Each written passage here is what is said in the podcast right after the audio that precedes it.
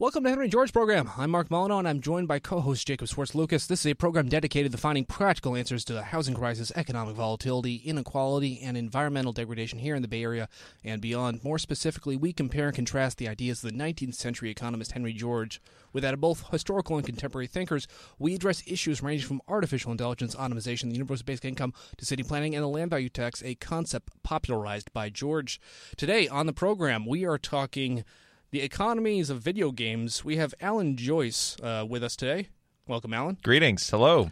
Yeah, so uh, just to get this out of the way, do a plug. Uh, we co-host a show about uh, the movie Cocktail and the movie Convoy. It's the earful of convoy slash cocktail. It's very, uh, it's a very good program. Earful of cocktail.com or earful of earfulofconvoy.com will get you there.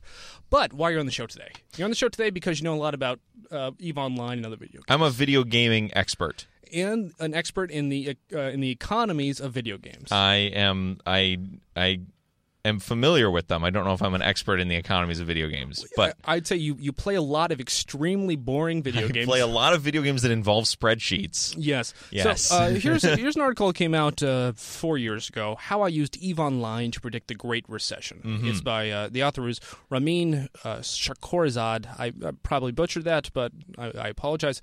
Uh, he was talking about early days of Eve Online and how they had something of a crisis. But before we get to there, mm-hmm.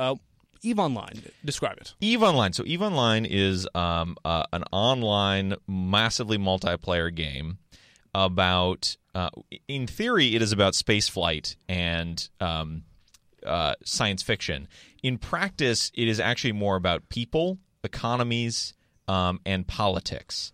So really, what Eve Online is is this large simulation where people can control territory, uh, own, um, you know, either uh, uh, regions or um, stations within regions, um, as well as uh, do all sorts of other activities, mining, um, uh, fighting, uh, et cetera, et cetera. So what's the point of the game? What are you trying to do as you log in and play? Um, so it, you can really, it's yeah, it's really kind of this open-ended thing. So some for some people, it's uh, they want to get really good at fighting. They want to, you know, um, uh, sort of build up their uh, their collection of ships, so they're very powerful and they're able to to go and um, you know win uh, in in combat.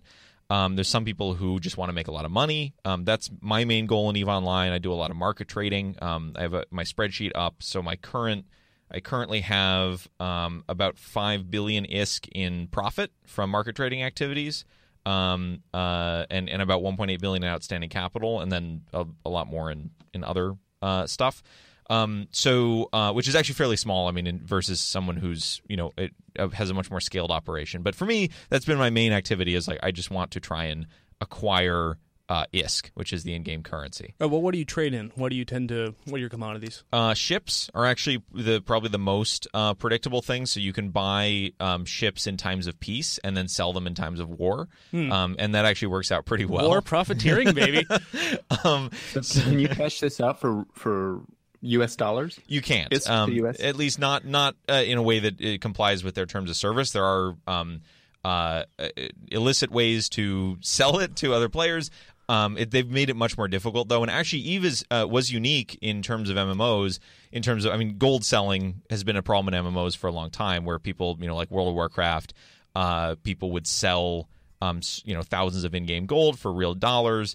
Um, that was a big problem that disrupted the economy of World of Warcraft for a while. Eve Online actually um, not solved it, but actually made a decent headway in in um, addressing it by making it possible to buy in-game ISK with real dollars um, from I don't know if the beginning, but from pretty early on. So you can actually buy these things called Plex.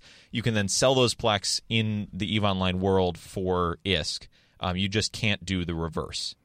So why is it a problem to to be people buying gold or or whatever like well, so so what goes wrong in Warcraft is the question. Well, what, what went wrong in Warcraft was um, players getting basically uh, uh, it being impossible to catch up to or compete with or, or like you know um, achieve the same things as players who were putting real currency in. Hmm. Um, and and so it basically, I mean, and that's fine if everyone can put real currency in because then everyone is on you know at least like can be on a level playing field, or at least the game is like tuned to account for that, which you know Eve is. World of Warcraft was not. World of Warcraft was tuned assuming that no one was putting real money into you know the ecosystem, And so as a result, um, people who did put real money in were driving this scaled, you know, farming engine where there were just a bunch of like bots that were farming a bunch of resources, and then those that those resources were going to people who paid real money, and so as a result, you had this huge distortion of the you know economy of the game shifting toward those players, right? So, so kind of like Piketty's agglomeration of capital. You need money to get money, and then it grows faster than anything else. You never catch up.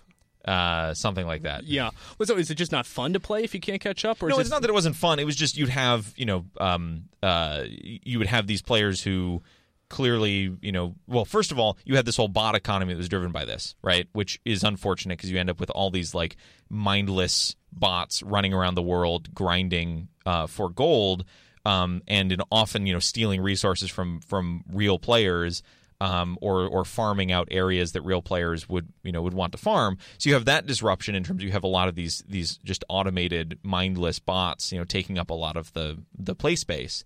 Um, and then on the flip side, you had players who were buying the gold that those bots were farming, and those players were getting outsized amounts of resources, distorting the markets, making things more expensive for other people to buy, etc. Right? So just the game just wasn't tuned for it. Eve Online has been tuned for it from the beginning. So it Eve Online is built assuming you you know there are players who will buy these Plex, uh, you know, from uh, CCP, the makers of the game, they will buy these Plex. That Plex will give them in-game resources, and they will use those in-game resources. The whole game is tuned around that, so it just works a lot better. So video games they mirror the real world, but unlike the real world, there's not like conservation of mass. There's, I mean, basically, you know, goods can't. There's no inherent scarcity because you can always just make more things happen. There's always more gold in the ground. Uh, but I guess sort I guess, of. I mean, I guess there's there's scarcity in terms of player time, right? So yeah. so and and you want to and and you know as a game maker, you want to make sure that any time your players are investing is time that they are you know enjoying um, eh, because you want them to continue playing your game.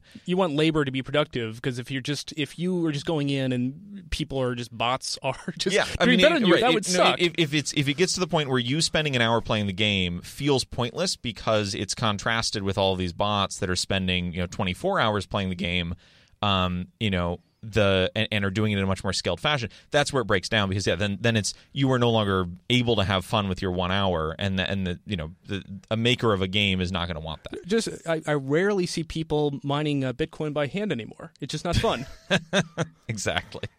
It's it's as if everyone who's paying has an army of slaves or yeah. something like that. Yeah so kind you can't of. you can't really get ahead. You you put in a lot of effort but you'll you know you'll never do as well as those players that are just right and you can pursue you can pursue different goals um, but it's just this matter of is the game tuned for that or not? So you know so world of warcraft now at least actually does allow you to you know you can buy from blizzard in-game tokens which give you gold. So it, blizzard has actually sort of caught up to uh, world of warcraft has caught up to eve online in that sense in that now it is tuned for this um, but it was not something it originally accounted for. It was something that EVE Online accounted for, and I think it's worked pretty well in EVE Online. The interesting side effect of it is, as a player of EVE Online, you can actually buy these Plex. If you're just a really good player and you've done really well in EVE Online, you've made a lot of ISK within the game, you can actually buy these tokens from other players and use them to pay for your subscription.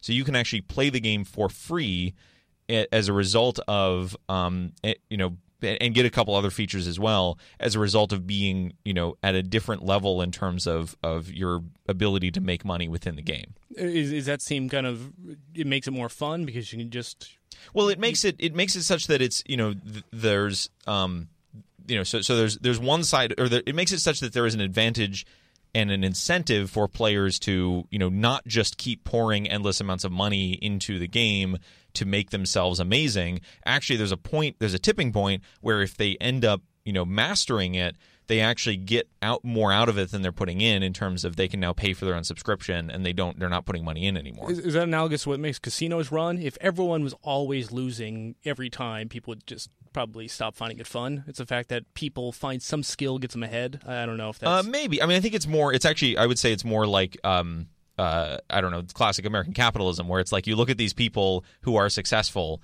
and who, you know, uh, made it past the tipping point to where they are now the barons and are able to like pay for their own subscription, and you go like, oh, well, I'm here paying fifteen dollars a month, you know, but maybe someday if I work hard enough, I could actually pay for my own subscription too, right? I can afford to live on this in this universe. yeah, exactly. I mean, I guess Yeah, the it's question. sort of like if you have, you know, if you have enough money, then you can buy politicians and uh, ask for better. you That's know, absolutely true in Eve Online. So, so like no, in Eve, Are so they in, corrupt? In Eve, oh, every, I mean, it's Eve Online is is is just raw capitalism. It's incredible. So, so, um, Describe democracy in Eve Online before we get into this. uh, so there are. I mean, there are built-in mechanisms for forming corporations. Having those corporations have votes and shares. Are they people? Um, they are.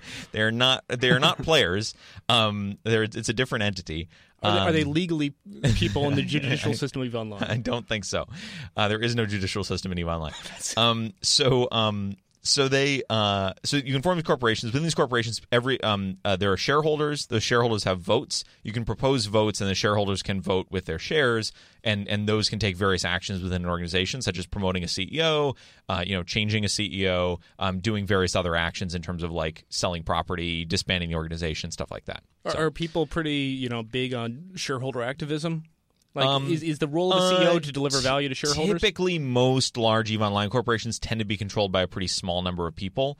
So it's actually less. I- and it, it's pretty rare to have an Eve Online corporation that is similar to you know an actual like a, a listed you know company in you know in the U.S. How many people are playing this game actively at any one time? Eve Online has, I believe, at least 250,000 paid subscribers. Um, uh, that number was as of like a year ago, though, so I'm, I'm not actually sure what it's at now. Um, typically, any any actually, I can check. I've got the client open right now. Um, But I uh, guess there are this sort 30. of speaks to uh, to to Mark's question though about you know be, because you can buy um, you know index funds and things like that in the real world. Yep. Right. So then, you you can sort of do that in Eve Online in terms of you can go into ventures with large numbers of other players. Um, you know, you can buy like for example, there are contracts you can create that let you um, collectively buy a blueprint that then lets you use that blueprint to create ships that are valuable. Um, you know, there, there's things like that where you can you can pool resources. Um, but for the for a lot of the major corporations, I mean, for example, for for um, Goonswarm or there's a bunch. It's gone through a bunch of names. Um, uh, but the the large what used to be the largest corporation in the game, I believe, actually recently, um, it's been more on the decline. But um, it was controlled by one person called the Mittani. Um, he was. Um, uh, I I don't actually know what the exact shareholder situation was, but I'm pretty sure he had essentially you know absolute control over the corporation. Um, even though it was, I mean, that was the largest corporation for many years and by far the most powerful. Uh, so there are 32,402 players online right now um, on Eve Online. So are, are there equity markets in Eve Online too? Not really. So no, I mean corporations could sell their shares, yes, Yeah. but um, uh, there, there, There's no that doesn't tend to be a thing. Yeah, um, uh, I, I'm actually kind of surprised it isn't. I mean, I guess it's not directly encoded in the game mechanics, so it would be kind of you'd have to do it in a an ad hoc way. Um, but um, uh, I mean, you know, but th those shares do exist. You can trade the shares. It's a real asset, you know, that you can exchange in the game. But um, Could, um, could you make money by trying to off, open your own stock exchange? Uh, it's an interesting idea. I, I'm guessing someone has tried it. I'm sure, you know, 10 years of EVE Online. I'm, I doubt, like, Seems like someone. Everything exists in some sort of weird, Yeah. corrupted way in Eve Online. Yes. Uh, sorry, real quick on your um, your point on the corruption aspect. So, so Goonswarm, I mentioned that really massive, you know, uh, powerful corporation. Um, they actually, their uh, the start of their decline um, was actually a result of um, someone, a, a very wealthy person, single person who, who just made a lot of ISK, um, getting uh, sort of ticked off at them um, and just hiring putting incentives for anyone who wanted to attack their territory to attack their territory. So he just said, "I'm just going to pay you money." And, and to to attack these people, and it actually started a war. It actually started a massive war that resulted in the decline of the most pop, the, the most uh, uh, powerful corporation in the game. So, so does Eve Online? Does it illustrate what would happen if it was just unfettered capitalism with no rule of law or like Yeah, legal system yeah, whatsoever? I, I think I think it does, and it's constant actually war and mercenaries and yeah, kind of. That is what uh, that's that's what what, comes out of it. of, yeah. I think the interesting thing about it though is, is I mean because the other aspect of Eve online is basically like death has a cost but it's not a large cost. You have these clones and like you know you if your one clone dies you go and you you you resume life as another clone. So I think that you know So violence just isn't as bad. yeah, yeah. I mean, so violence has has. I mean, it still has a cost because you're losing ships, and ships cost a lot of money, and and in, and in some cases, clones actually cost a lot of money too.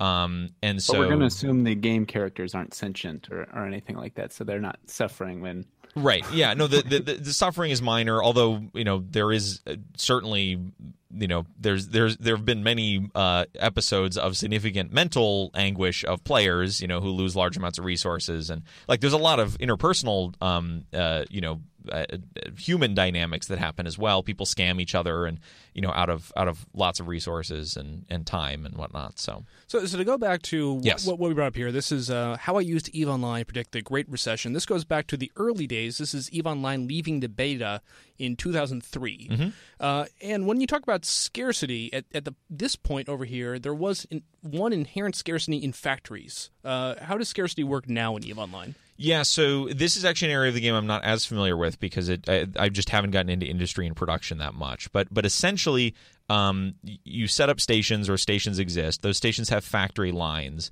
Um, you pay for an amount of time on those factory lines, and you use it to construct something with a blueprint. Who do you pay when you pay for the time in the factory lines? You pay the game. It's it's a it's a money sink basically. Um, uh, Hmm, okay. Well, so actually, actually I, should, I should correct that. You pay the game if it's a game owned station. If it's a player owned station, you either pay the player or I think it might be a combination of the player and the game. And by player owned, I mean it could be corporation or individual. Um, so uh, so yeah, I, I believe the owner of the station would get a cut if you're using their factory line. I, But it didn't again, used I work. Yeah, it didn't used to work like that before, though. no, no. It used to be it, it, it used to be that, that all factory lines were on game owned stations. It, it gradually over the years, um, things have moved more toward more things being player owned and player controlled. Um, and it, you know, and that being the sort of dynamic of, of the game, as opposed to it having things that are preset or game owned. Well, so so as far as being game owned, it sounds like Mm-hmm. the original, the factories were just out there, and then there was kind of a land grab. People went out and they wanted to grab as many as they could of the finite number of factories. Which Mm. Well, because they were attached to stations, and stations are in territory, right? yeah, so it sounds like here, uh, it sounds. By the time I was able to log into the game, which is one day after the UK, Hmm. um, all the prime factories have been grabbed. This forced this forced me to race to Minmatar space, where Yep. the ships were generally held in lower esteem by beta testers. There, I managed to buy the factories in a key star hub and set up shop. Uh, and then this guy set, he built some impressive spaceships, Yeah.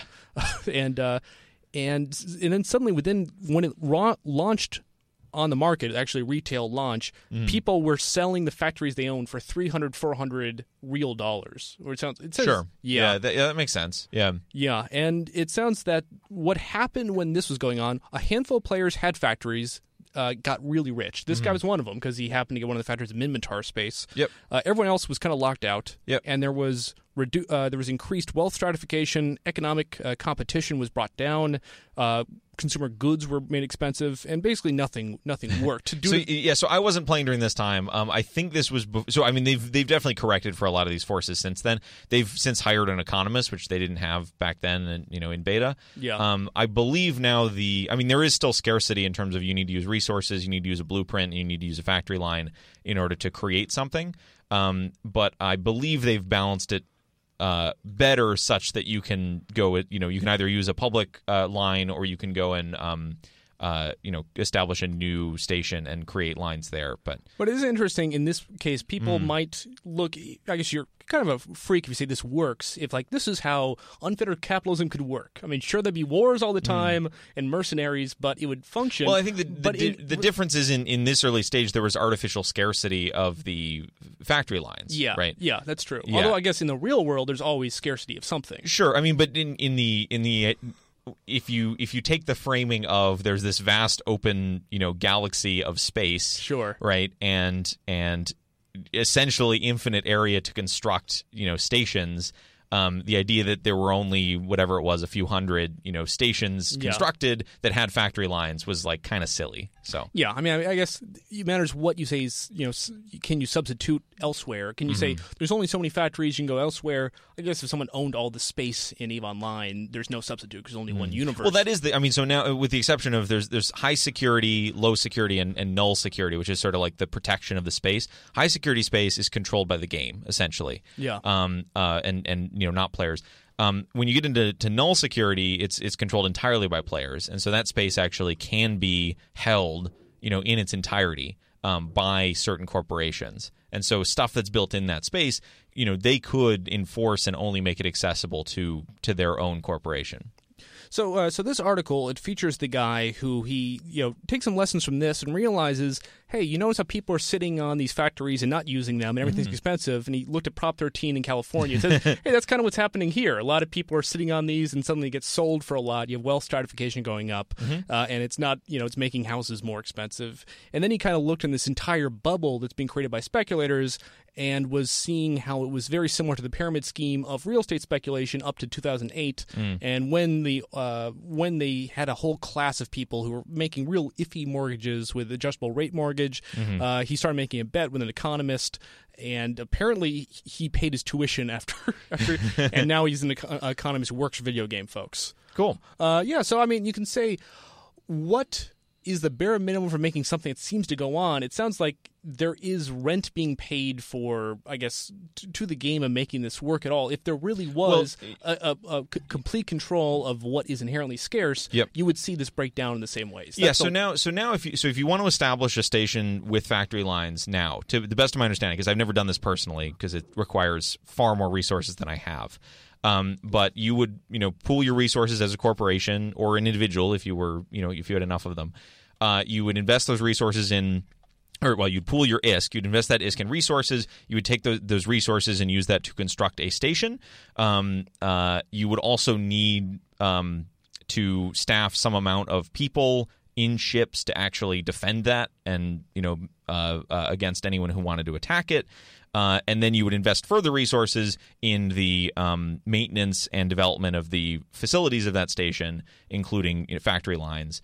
Um, and then for everything you make on the factory line, you would invest further resources, which would be the actual you know production of stuff on that factory line. And by resources, I mean either um, you know t- uh, like you are spending time to acquire ISK, which you are then investing in goods, which you are then using to do stuff, um, or you are paying real dollars to get ISK, which you know U.S. dollars to get ISK, which you are then investing in goods to do stuff. Are, are there people who are like utopian uh, utopians in Eve Online, or are there any people who have like communes or is that not a thing that makes sense? Um, I mean, to a degree, um, there are people who um, definitely are sort of uh, separate themselves from the from from the typical grind. Right? There are people who say like, we don't care about any of this. We're just here to create chaos.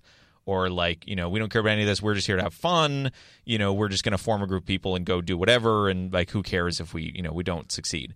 Um, like they're definitely. I mean, they're they're players who don't who aren't in it for the really intense you know end goals. But so are are there groups of people that sort of band together to follow rules? I mean, is is this sort of do you have yes. the emergence of sort of proto? No, ab- absolutely, yeah. There's so there's there's my favorite example of this. Um, there's a um, so so moving goods around is is tough um, uh, because you know space is dangerous and uh, if you just put all your goods in a in a big like you know um, uh, cargo ship and try and get across uh, potentially even even actually safe space. Um, if your goods are valuable enough, someone else will scan you, figure out you have valuable goods, and a cargo ship is really you know indefensible. Like it's it's a you know sitting duck. Um, and so they will blow you up even if you're in secure space, and they will just take the hit in terms of yeah they're going to get um, you know blown up themselves by the security forces, but it doesn't matter because they uh, you know will have uh, exposed a large number of resources, which someone else can then come along and pick up if they're coordinating with them. Anyway, so so basically, flying a cargo ship is really dangerous. Um, and so there's this group. Um, I'm trying to. I can't remember the name off the top. Of, oh, here, Red Frog. There's a group called Red Frog Freight, and what Red Frog Freight does is they will move uh, stuff around the the um uh, around the Eve universe for you, and they actually have. I, am pulling like up the just, website here. Just a website that like it's advertising a real freight company, it's a, but it's a it's, stupid it, online yes, video. It's game. essentially like UPS. I mean, you can actually enter like here's where my here's where my goods are, and here's what they need to get. They will calculate the freight for you and they actually provide guarantees on if your freight gets destroyed, we will pay out a certain amount. Um, and so you actually have a guaranteed, you know, mechanism for, um, uh, and you can, you know, you can do like here's here's the rush version of it if I need it quickly. They also have a separate thing called Black Frog, which is for um, the null security space I mentioned earlier, like for more dangerous jobs. Red Frog is for high security space. Um, sorry, Red Frog and there's Blue Frog as well. I forget the um, oh, I guess Red Blue Frog is shut down for some reason. Um, anyway, so there's but these there's this freight company. They're really well regarded. They're really well known. Everyone uses them when they need to move goods. Um, they provide a great service. They they charge you know a, a, premium over what it would take to do it yourself, but that would only be if you had all the same resources they have. They're definitely more efficient at it than you're going to be, and so you just contract your goods to them. They're really reliable. They're never going to steal your stuff. Um, you know they um uh, they they get it done. They pay their drivers or you know their flyers um, their pilots, and um, and your goods get to where they need to go. So, so if they took out the violence from the game, if they mm. said like, okay, let's suddenly we're saying no more of these guns and lasers and mm. bombs, uh, would people still enjoy playing the game if they're just f- shipping freight across the universe? Um, I mean, I think if the if the right mechanics were in place, sure, you know, yeah. you can make that fun. I don't think it. I I think Eve Online as it stands, if you took out everything else, would probably not be fun if it was just a freight game. Um, but kind of um, yeah, here's the Red Frog logo by oh, the way. great. Um, uh, but um, uh, but no, I think it's it, all this stuff works together to make something that is compelling and fun, right? So uh, Red Frog will basically transport materials anywhere in this universe, right? But are there particular areas where you know you, you might have some sort of protective military force that would resemble something like an army of a nation, or is it? Or is oh, it, totally. Yeah, yeah. I mean, so there there okay. are, there are mercenary groups you can hire if you just want you know protection or if you want to kill someone. Um, there are pirate groups that will you know extort you. I so I was trying to I was moving. Um, I forget. I was moving a couple hundred million isk of goods at some point, and um, and got killed even in high security space. Got got killed. Um, and got a message from the person that killed me saying, you know, hey, I work with this group um, uh, you know, we uh, uh, we kill people, uh, um, you know, uh, but but you can avoid it by, you know, we're like we're constantly monitoring space. We kill people all the time, um, but you can avoid it by paying us, uh, you know, ten million isk a month. They're um, mobsters. Yeah, essentially. and anyone, and I'm sure that's actually a reliable service. I'm sure I could actually pay them, you know, ten million isk a month or whatever. I forget what the exact, you know, fee was. Um, and you know, and they wouldn't attack me. They'd add me to their to their um, they'd flag me, you know, in the game as as blue as like friendly, and they wouldn't attack me. I'm sure they run that reliable service. You know, I I, I have no you know reason to doubt that. Uh, I didn't pay because you know for me that's that's not worth it. I don't move enough goods that that would be worth it. But but yeah, there's totally groups that do stuff like that.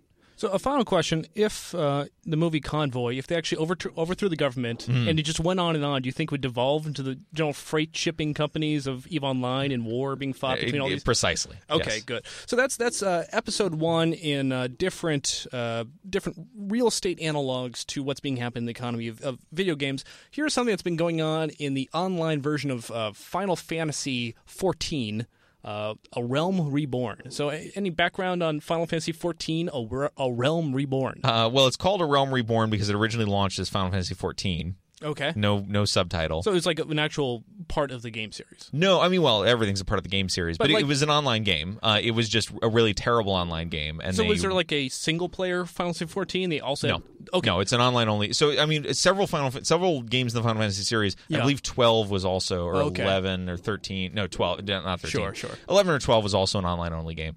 Um, so um, yeah, it um uh but it launched and it was terrible and they revamped it and they called it a Realm Reborn and it's actually been really well well regarded since then. Um yeah. So well, so this is a few years ago. This is actually popping up again, I believe, in recent articles. There's a housing crisis. There is. Apparently, you don't yep. need a house, but any any details? It's nice to have a house. Well, so so houses you can either own as an individual or as a um uh, as a free company, which is essentially a guild or you know um uh, a, a group of players. Um, and you, when you have a house, you can put stuff in it. You can invite people over. You, you can, um, you know, make it look awesome. Uh, it's you know, it's just a personal space that like you can put your own stuff in and invite other people into. Yeah. So it's cool to have. It's cool to own property in a you know virtual game. But it sounds like more people want a home yeah. than can have it. They're and- very expensive. They they are I think like 36 million um, gil which you know you can acquire with a lot of, of you know game time. Um, you know, I went in with a, a couple friends and, and, and got one. What was it like? Um, What's like being a homeowner? Uh, eh, very satisfying. Actually, so weirdly enough, so the bulk of the money that I have in the the gil that I have in Final Fantasy 14, I acquired because I went into someone else's house uh, randomly, yeah. just stopped by. and, you pulled a Gooderman, Yes, and was chatting with them and um, they uh, and like it was clear that I was a somewhat new player, and you know, uh, whatever, and they just gave me like five million gil or something. You should try that in real life. it's going to work in Palo Alto. Yeah, so I pooled a, a large portion of that together with a friend of mine who um, uh, actually does have uh, you know significant um, in-game resources, and um, uh, you know that was enough to buy uh, to buy a place. So people are complaining online that the Final Fantasy XIV a Realm Reborn. Mm-hmm. Uh, the system involves a lot of speculation. A lot of people are buying up large amounts of real estate to basically drive up the prices. Hmm. On top of that, there's apparently something with zoning that causes companies to fight over the rights to buy land. I'm not sure. Um, I, I didn't mean, really- there so there so the uh, there are a variety of different housing plots or like housing communities. yeah. So there's some that are like on the water, some that are in the mountains, some that there's like different themes for each community. Um, and so each one of those has, uh, I think it's like 20 or 30 um, different sections. Within each of those sections, there are like a few dozen houses. Um, and so, uh, so there's definitely like some of those communities are more desirable than others and command higher premiums if they're, you know, on the water um, or like in a nice place. Um, and then we, even within those, there's different plots that have different characteristics. Some are larger plots, some are smaller plots, um, which I think affect how much you can build on them. Um, some are in different locations. So there's, there's, I mean, there's definitely, there's, it's not like you're just buying a house. There's a bunch of variety and and you know specifics to I'm buying this house in this community in this location, right? So, what kind of differential do you see between the good locations and the, and the bad locations? Is it quite as extreme as what you might see between you know living in the center of San Francisco and living in the edges of Oakland? Or Um, I mean, it's it's so it's about um probably about double. I think so. So like a cheap community would be like at least this was as of a year plus ago when I was um uh, still playing. Um, a cheap community would have been you know you could get a place for like twenty something million gil, and then a really expensive one would be like fifty ish. Um, so uh, yeah, it's I would say it's like about double, or at least at the time was. At the time of this uh, this article, they're talking about an actual zoning change, which is going to allow more. Uh, basically single avatar homes and it says that it's actually you know not achievable this is uh this is it says a private home will cost 100 million gil at the time. Obviously the prices should be extremely high because it has to be something that be enjoyed only by the elite few that know how to work the market and have a free company that can farm rare loot on a daily basis. Uh, and the author of this article kristen kapp says in other words an entire universe about a switch from a zoning model dominated by multifamily housing to one characterized by single family housing afford- affordable only for the extremely wealthy um, so the question is in what ways is final fantasy XIV like living in the bay area what ways is it different as far as getting a home I mean, it's definitely without. Well, so it's a little different because uh, with Final Fantasy XIV, if you really invest enough time, there are reliable ways to make large amounts of, of gil. Uh, You know, and, and that just doesn't necessarily exist in the real world. Like there are lots of situations where you could put in as much time as you want, and you are not going to make enough to buy a buy a house in an expensive area, right? if you're like a couple centuries yeah, sure. minimum wage i'm sure Um, well, and there's also like time works against you, right? Because the more time you, the more time it takes you to amass that money, the more expensive the, the real estate gets. So, um, so I think so. So the difference is like in Final Fantasy 14, if you really just played, you know, 20 hours a day, you know, or whatever, let's say 18. If you really played like 18 hours a day for a year, like you would have enough money to buy five houses, you know, or more. You'd have enough money to buy a whole community, you know, if you did the right things. I mean, if you just Yeah. what they mentioned in that article, if you ground, uh, you know, uh, rare resources, um, especially if you banded together with other players, um, uh, and, you know, the, yeah, you would. There's just there's not enough scarcity of resources such that like you know you as a player can still could still make it if you really want to. but So think- most so people don't have 20 hours a day to no, play mo- most people don't. Uh, so I think, but but that's one difference there, right? There is like a there's it's not like there's a um there's there's always a way. It's just a way that involves investing a lot more time. So it's really more a question of you know as a player that wants to spend a normal amount of time and get a normal amount of satisfaction out of the game. Um, uh, could, can you put yourself in a position to buy a house? And generally, the answer is no, unless you are banding together with a large number of other players. Which most people, actually, I would say most people that get significantly into the game do. I mean, most like just like World of Warcraft, like most people would join a guild, you know, band together with other players to take on larger objectives. Like that's going to happen anyway. And so it's just that that also is a prerequisite for getting a house, eh, which is not doesn't seem totally unreasonable, at least within the frame of an MMO where most people are banding together a anyway. Big, a big difference is in the game you can still live and not have a home. But in the Sure. real world, it kind of blows to, to, to live in the Bay Area and not have a home. yeah, that's a large difference. It's definitely it's a luxury within the game. It's not a necessity. Yeah. Yeah. Uh, so that was uh, item two in video game economies and real estate and land land economics. Uh, here is one more. Uh, it is the modern equivalent of the Dead Mall in the video game world, Second Life. Yes, this is my. I, I'm glad you say this one for last because this is gonna be the best. Yeah, Second Life. I, I've played a little bit of it, so I know I, I, I've more firsthand experience. Second Life was very popular around like 2005. Uh, so I started. Um, it was so. Um, it's tempting to use the word playing it, but actually, Second Life players take offense to the idea that it's a game or that you play it. Sure. Um, so generally, so like you have to be careful and you have to talk about it as a I don't know, a community, a platform, a, A way of life. a way of life. Yeah. So so I started getting involved with Second Life uh, in uh, probably late 2004, early 2005. I, I think it was somewhere around then, um, and got involved because of Make Magazine Sure, as many Uh, do. as many do, uh, uh, was involved in the early days. I think like the beta version of Make Magazine talked about Second Life, and so uh, community of pe- people involved with Make Magazine got involved in Second Life. Um, I ended up actually um, curating Make Magazine's in world presence in Second Life.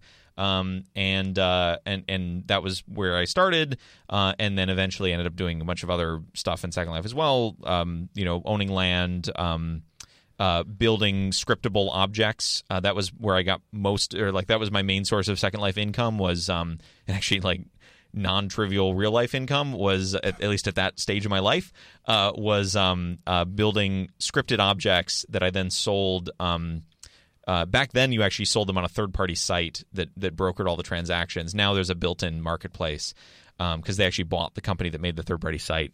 Um, and uh, so I would sell, you know, for um, a couple hundred Linden dollars a piece. I'd sell these scripted objects that would do things like welcome new people to your land, or um, keep messages and play them back in, under certain circumstances, um, or um, you know other things like that. So So in Second Life, kind of materials and the capital to put together a world is very easy to come by. So you can really make your own world around you, and that's I think what made it attractive. You can you can do more. You can make your own crazy home. You can make your own crazy community. You can fly around.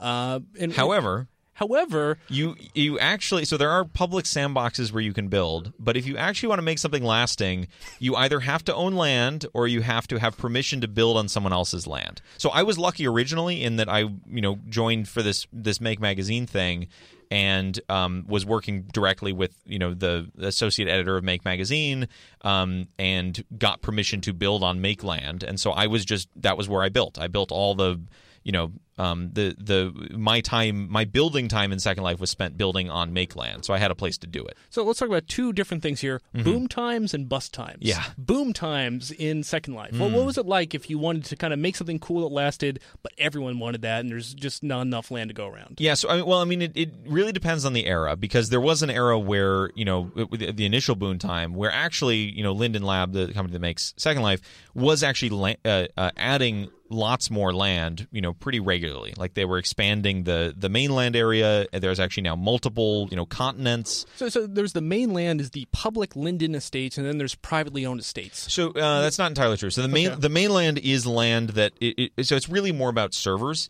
So so there's um, so each zone is is essentially corresponds to a server.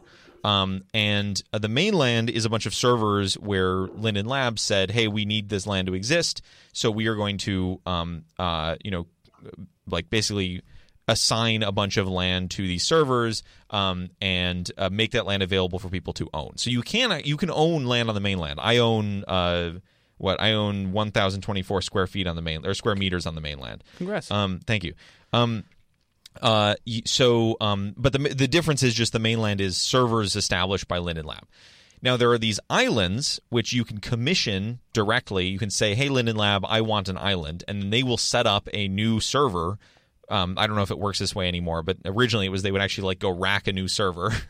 um, well, so it's not like I mean, I guess like Minecraft, you actually set up your own like space, right? Yeah. and like you run your own servers. But here, it's all done I, centrally. I think the original ambition was actually that it would be kind of like the web, and that like y anyone could run their own Second Life server. That never really panned out. I didn't realize it wasn't the case, huh? Yeah. So, um, uh, what did pan out is anyone can can create their own Second Life viewing client. So it, you know, anyone can make their own browser essentially. But um, uh, it did end up Linden Labs still controlled all of the servers.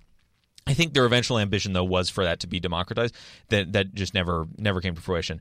Um, so yeah, so it would be like, hey, I want an island, which is a, a whole you know zone just to myself. Um, you know where I can control access. The difference on the mainland is anyone can go anywhere. Um, island you can actually have fully set private if you want to, um, and it's separated. It's out you know in the middle of the ocean. So, so you could say like, "Hey, I want an island." Um, the thing is, you actually note um, on the website that calculates land usage fees, and Sure. you can see see this note: island billing is separate from mainland use fees, right? Because islands are a lot more expensive.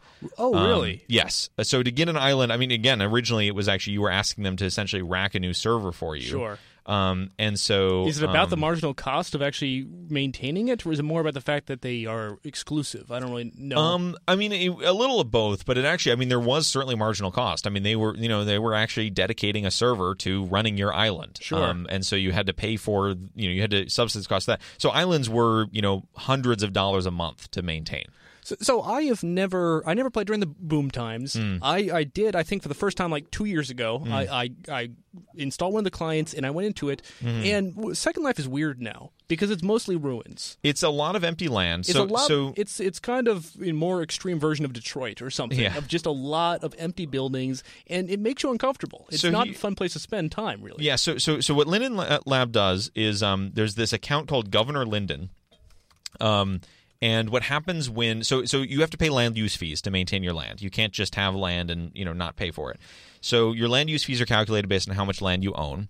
Um, and you know, it, uh, so there's a whole calculator I've got open here, and I can estimate. You know, I if I want 1,024 you know square meters of land, um, you get 512 square meters of free tier um, but if I want 1,024, I need to upgrade to a second tier. That costs me five dollars a month to maintain that tier, um, and so uh, so I need to pay you know five dollars a month to to maintain this you know the, the this land that I have. Um, also, the land itself costs money to buy and sell. Sorry, It's a- go ahead. it's- oh, sorry. It's interesting that uh, you know in Australia and in Melbourne, for exin- instance, they uh, they have a tier system, and one of the problems I've heard with this is that it creates a lot of vacant land because if you're just below Mm. the first tier, then everybody just says, "Well, it's a small piece of land. Uh, we're not paying any taxes on it, therefore, just let it fall into disuse." So I wonder if there's a similar cause between this created Um, world and the real world. Yeah, yeah. I, I, uh, I don't know if it's the same. I think more of the cause of vacant land in Second Life, at least recently, has been just people stop paying their tier fees, um, and so you have a large amount of. Well, so I guess it, vacant by vacant land in Second Life, I actually mean land that has been reclaimed by Governor Linden. So if you stop paying your your fees, oh, there's also another aspect which is you have to be a premium Second Life member to own land at all. So there's a baseline subscription, and then there's another subscription on top of that, which is for I now I'm a premium member and I actually want to own land. But the premium member, I think you get you get your first chunk of land free. With you that. get a, you get a free house. Um, Sure. which they provide for you, or yeah, as a premium member, you can get up to 512 uh, uh, square feet of land, but you actually have to buy, you actually have to, square square meters, but you actually have to buy that land. So you have to say like, okay, first I'm an upgraded premium membership, which is I think eighty dollars a year. Um, uh, once you're a premium member, you can own up to 512 without upgrading your tier, but you actually have to go and you have to buy land from either an, another person or a land auction, which is what happens when land is abandoned. It goes up for auction by Governor Linden. So it's it sounds like the thing that's kind of you know it's people are they have a limit on how much actual area of land they have, but not really about the value or something. Which is, I think, partly if you go mm, in, it's yeah. you- you're surrounded by a lot of garbage all the time. Yeah. It's not really about hey, this is valueless land. Let's get this back in circulation. It's Yep. more like oh, it's better to leave it vacant, and it it's real dire that you don't have dense neighborhoods hmm. for this for this very. Yeah, reason. so so that is a failure of the of the tier system here, which is yeah, you are paying if you know if I upgrade to the you know $125 a month tier, that lets me own half a region, which is 32,000 square meters. Um, but it doesn't matter where that is. Yeah. Right. Yeah. Now, now, of course, the cost does change, right? So if I want to buy land that's right near one of the like you know central new player hubs, right? That's the most expensive stuff. Is where the new players come in. Um, the new players spawn at a couple points in the world, and so you want to be right next to those. If you It's like you a know, subway stop. like a subway stop. So um, if you and actually it used to be there were these things called telehubs, and you could only teleport to a telehub. Oh, they changed that? And yeah, you can now teleport anywhere.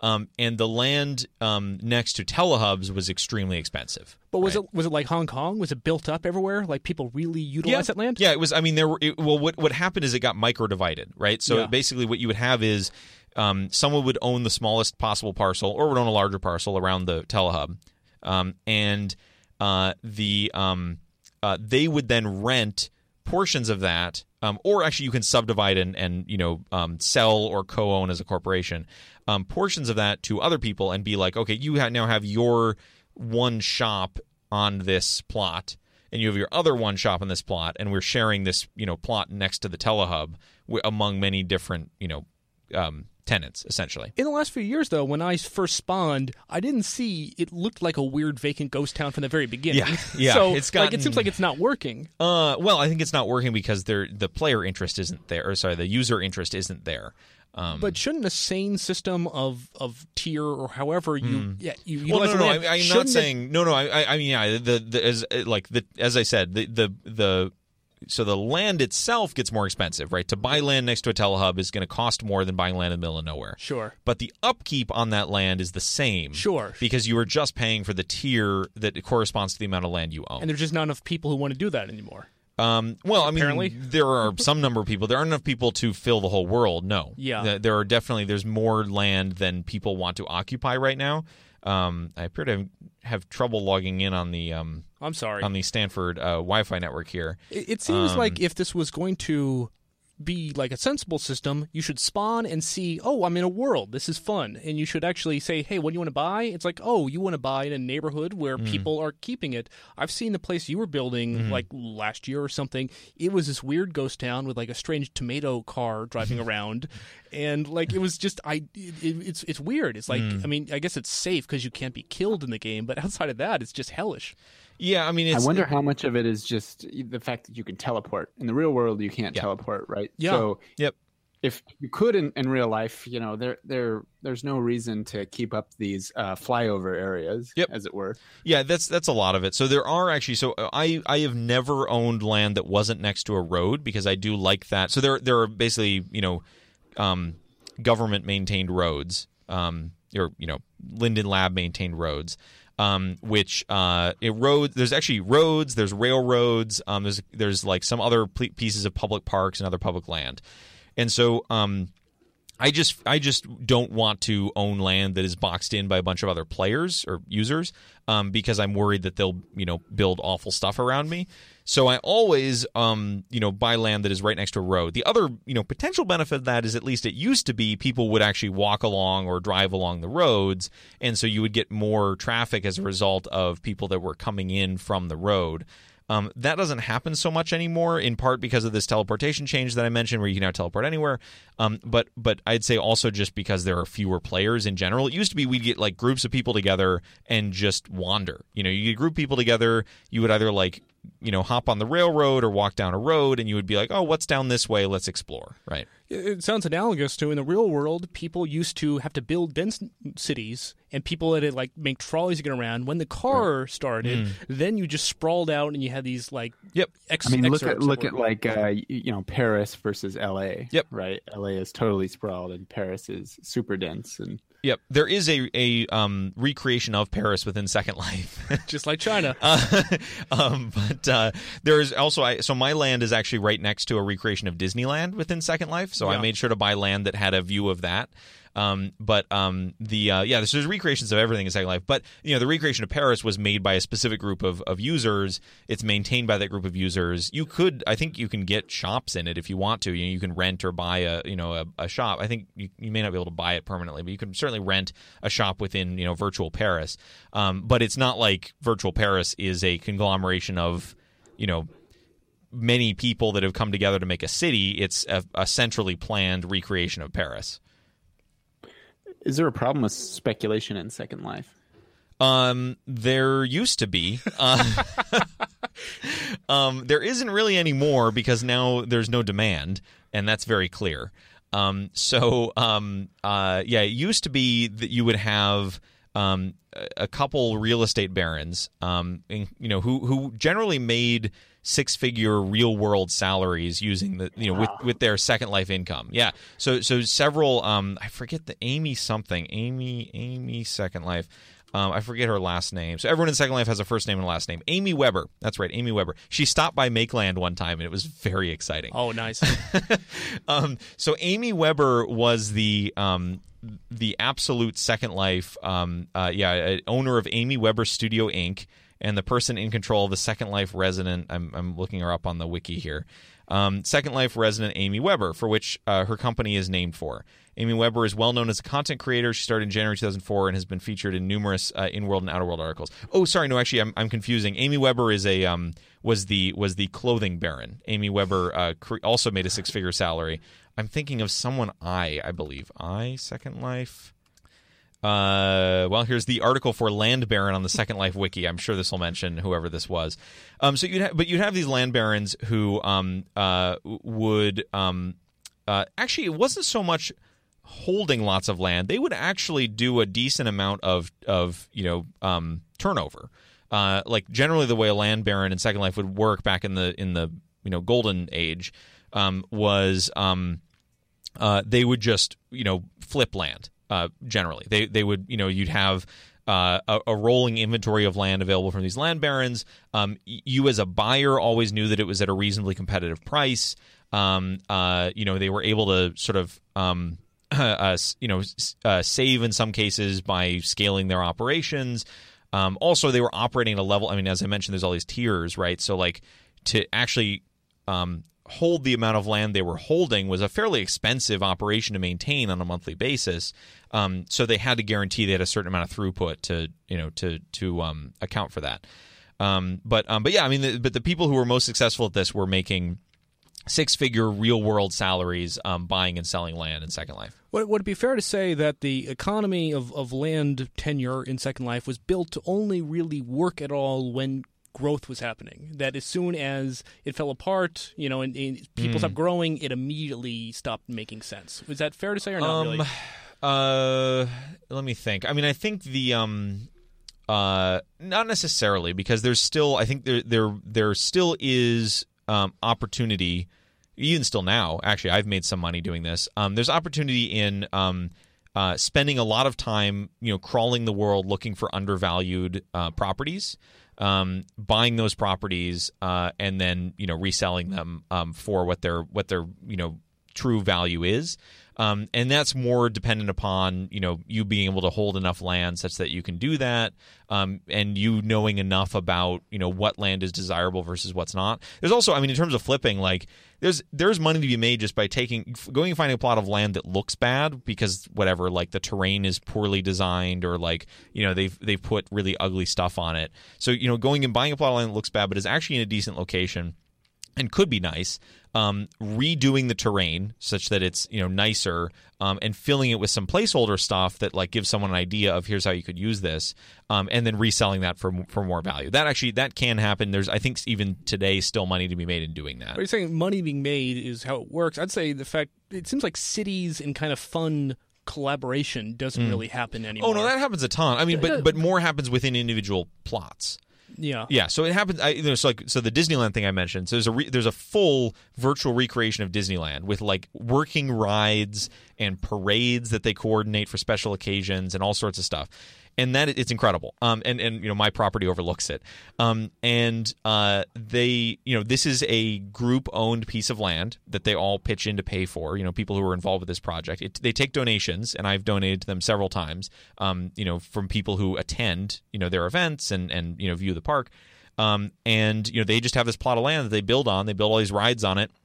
Um, and they maintain it together and it's you know it, it, it's awesome. It's it's a really really great use of space. It's really fun. It's you know they like they've done a great job recreating all these rides from Disneyland. Uh, true or false? It'd be cooler if all the high value land that's built upon was somehow you know consolidated and everything was kind of made closer to each other instead of sprawled. Um, mm, sort of. I mean, a lot of the stuff that exists is pretty junky, and so actually, I think the if you if you put I mean, for example, like my land, I like because there's actually a decent amount of empty space around it. If there if there were built up properties around it, I would be looking probably at like really garish. You know, most people who build property in Second Life have zero taste, and so a lot of it is like you need shiny, a strong city council yeah, yeah. with a really good approval process. yeah, exactly. Um, so you know, a lot of it is very. Um, uh, you know, ugly, um, uh, you know, not, um, uh, uh um, not well used uh, space. So I was I was reading this um, article. Oh, Desmond Chang. Yeah, this is not the one I'm thinking of. There was a different uh, there was a different land baron back when when I was this you know who was the person who owned you know um uh or who was you know like the largest buyer and seller. Um, but I just don't um. Were they one of the richest people uh, making U.S. dollars uh, that yeah, in the game. Totally. Or, so the, the people, at least during the golden age, the people who made um uh you know the most money um were the people who um uh you know uh, were buying and selling land, uh, the people who made um clothing or other you know cosmetic items. So so Aimee Weber was one of those. Um uh you know and and you know so clothing, skins, um uh you know accessories, etc. Um, and then the people who made the most popular scripts. Um, mm. So the people who made like like you actually sold the scripts. Is yeah. okay. Yeah. No. So you you could sell code essentially. You can sell code. You can sell objects that contain code. Did people pirate this? Um. Uh. You can actually set permissions such that people can't view the source code for the thing you um, mm. create. So um. Uh, so so I made you know I mean not I made you know hundreds of dollars, not more than that. Um, you know, from from selling, um, uh, you know, from selling scripts. Um, there were people though, you know, who made like uh, there was this really popular multi gadget. It was called, which was like a personal assistant or personal, you know, like a PDA almost within within the world, which would like um, tell you, you know, if there were new people nearby, like keep track of other stuff. That thing, I mean, everyone bought one of those, and so the person who made that, you know, um, I mean, they were uh, what they were like five real dollars a piece or something like that, or maybe the last one was like two fifty. Um, and so you know you've got hundreds of thousands of players um, all buying this like what essentially be, became at least at this time you know became like the essential item that everyone bought you know um, so the person who made that you know was doing very well so so so it's amazingly how similar it is to you know the real world where you know y- you can get rich in real estate or you can get rich uh, selling luxury products or you know iPhones. yeah, it, no, totally. Yeah, it, it's. I mean, it had all the same dynamics. It was. I mean, they were really. Linden Lab was absolutely trying to create. Uh, you know, the um, the 3D internet. Really, right? I mean, they were trying to create like they were trying to map you know all of these constructs that exist within reality and within you know um, uh, on, online societies and communities whatever to a virtual 3d environment. Um, and you really it, it, was amazing. I mean there was there still is. There's this you know scripting language that is really powerful where you can create you know essentially arbitrary objects that you know could have complex ai or whatever else you want to you know create with them. Um, uh, you know you can um, you can sell that stuff. You can set, you know, copy permissions on. You can like open source stuff or not open source stuff. You can you everything in the world has a URL and an email address. You can email any object in Second Life. it's really fun to can do. You clone yourself? Yeah, uh, not really. Um, but you can like make yourself definable, and someone else could create a new mm, person that you could you could equip an object that someone else can communicate with. So so yeah. this multi gadget I mentioned, like you know that was something you wear on your person, and that is scriptable. You can send emails to it. Um, so, uh, you but know, you couldn't theory, change like your genes to become like a giant, or you could. I mean, you can change your appearance at any time. Yeah, it's like the yeah, Sims yeah. in that sense. Yeah. But actually, we're running out of time here. Uh, File for a motion there's a lot more to talk about, like city building games too. Uh, oh, sure, from, yeah, city skylines, yeah, City, exactly. that sort of stuff. Yeah, yeah. I mean, I mean, those are a little less interesting because they aren't multiplayer generally. It's interesting to look at how they fall short sure. of real economies. Of, of, yeah, of simulation. Yeah, but yeah. in short, do you think uh, you've learned a lot over the years about the economy of of, of, of land use uh, from your experience in these games? Um, I I mean, I think um, I don't know that I've learned that much, but it's a I would say like I certainly have reference points to compare other things I see against. Yeah. Uh, Well, we've been talking about uh, the land tax in, in, the world of EVE Online, Final Fantasy XIV, Second Life, and more. I, I, will say of these of those three, yeah, I think the um the the one that has been by far like order of magnitude most successful in getting this balance right has been EVE Online. Well, the people say EVE Online is the only real you know serious economy out there. Yeah, I mean it, it has a real economy that you know is actually like functional and stable. Um, sure. Um, it is fun. I mean, for the yeah. people that play it, it is a really fun and satisfying game to play. Um, and you know, and it and has there like there are you if you actually apply real you know ingenuity, effort, and you know um uh, and and you know uh, cleverness um to the in-game mechanisms of Eve Online, you can come out ahead. Like it's really satisfying to do so. And, and um, hint, hint, they're the ones who applied this, the sacred principles of the land value tax to, to, fix things instead of just letting things fall into a weird uh, dead mall disarray. Yeah, they're yeah. very good. They're, it, CCP is is uh, definitely. Um, you know they've had their missteps over the years, but they they really think deeply about these problems. We've been talking to Alan Joyce about video games, EVE Online, and Second Life serving as an economic laboratory to teach us about scarcity, land, and more. Uh, yeah, so maybe we'll have a chance to talk even more about this in the future. In the meantime, you can find previous episodes of the Henry George program on the website seethecat.org. And this is a presentation of KZSU Stanford.